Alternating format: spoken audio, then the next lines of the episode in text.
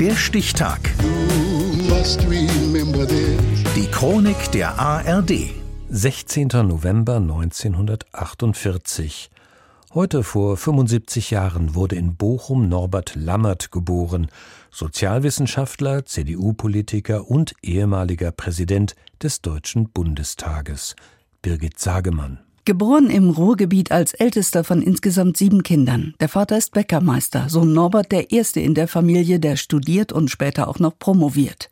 Klingt eigentlich nach einer typisch sozialdemokratischen Biografie, aber Norbert Lammert ist schon als 16-Jähriger in die Junge Union eingetreten und klingt schon als junger Abgeordneter genauso wie später als Bundestagspräsident. Herr Präsident, meine Damen und Herren, wir haben in dieser Debatte, der nicht weniger als zwölf verschiedene Drucksachen zugrunde lagen, eine Reihe von sehr komplexen Themen, wahrscheinlich unzulänglich äh, debattiert. 37 Jahre bleibt Lammert Bundestagsabgeordneter, erst in Bonn, später in Berlin.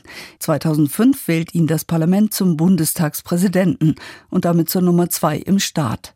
Gleich in seiner Antrittsrede stellt er klar, Hier schlägt das Herz der Demokratie. Das Parlament ist im Übrigen nicht Vollzugsorgan der Bundesregierung, sondern umgekehrt sein Auftraggeber. Natürlich gehört zu diesem Amt viel Bürokratisches. Wer stimmt für den Antrag auf Erweiterung der Tagesordnung? Wer stimmt dagegen? Aber es gibt eben auch diese besonderen Momente. Die Wahl einer Bundeskanzlerin zum Beispiel. Liebe Frau Merkel, ich habe den begründeten Eindruck, dass Sie beabsichtigen, die Wahl anzunehmen. Aber auch das muss der guten Ordnung halber förmlich festgestellt werden. Ich darf Sie fragen, ob Sie die Wahl annehmen. Herr Präsident, ich nehme die Wahl an. In diesem Amt ist er in seinem Element. Eine schönere, anspruchsvollere Rolle hätte es für mich nicht geben können, sagt Lammert selbst. Er leitet die Parlamentssitzungen mit Humor und Schlagfertigkeit. Vor allem mit dem linken Gregor Gysi liefert er sich regelmäßig unterhaltsame Wortgefechte. Sie wollen sagen, meine Redezeit ist Ja, vorbei, das leider auch für prophetische Reden, die profanen Regelungen unserer Geschäftsordnung gelten. müssen zugeben, Herr Bundestagspräsident, das ist sehr traurig. Was Das absolut, so, also ja. Immer wenn hier interessant gesprochen wird, brechen Sie das Ja, ab. Sie Das können, Herr leid, Kollege Gysi, Sie könnten ja mit dem Interessanten anfangen. Dann hätten Sie die nötige Zeit. Meist reichen freundliche Ermahnungen, aber wenn die nicht fruchten, kann Lammert auch anders. Das gilt auch für christdemokratische Parteifreunde, die durch laute Gespräche eine Rede stören. Frau Bundeskanzlerin und Herr Kollege Kauder, das muss so jetzt nicht sein. Und wenn, dann muss es jedenfalls nicht vorne sein. Ja? Okay.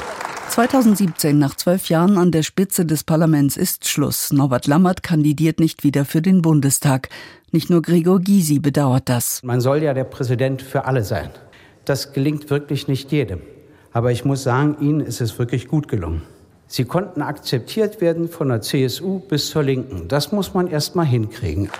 Lammert selbst verabschiedet sich mit mahnenden Worten.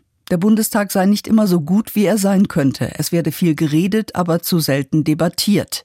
Der Eifer, die Regierung zu kontrollieren, sei manchmal nicht besonders ausgeprägt, kritisiert er.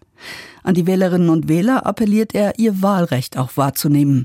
Die Deutschen wüssten aus ihrer Geschichte, Dass auch Demokratien ausbluten können. Dass sie ihre innere Kraft verlieren, wenn sie die Unterstützung der Menschen verlieren, für die es sie gibt. Die Demokratie steht und fällt mit dem Engagement ihrer Bürgerinnen und Bürger. Aus der Tagespolitik hat sich Norbert Lammert mit dem Abschied aus dem Bundestag zurückgezogen.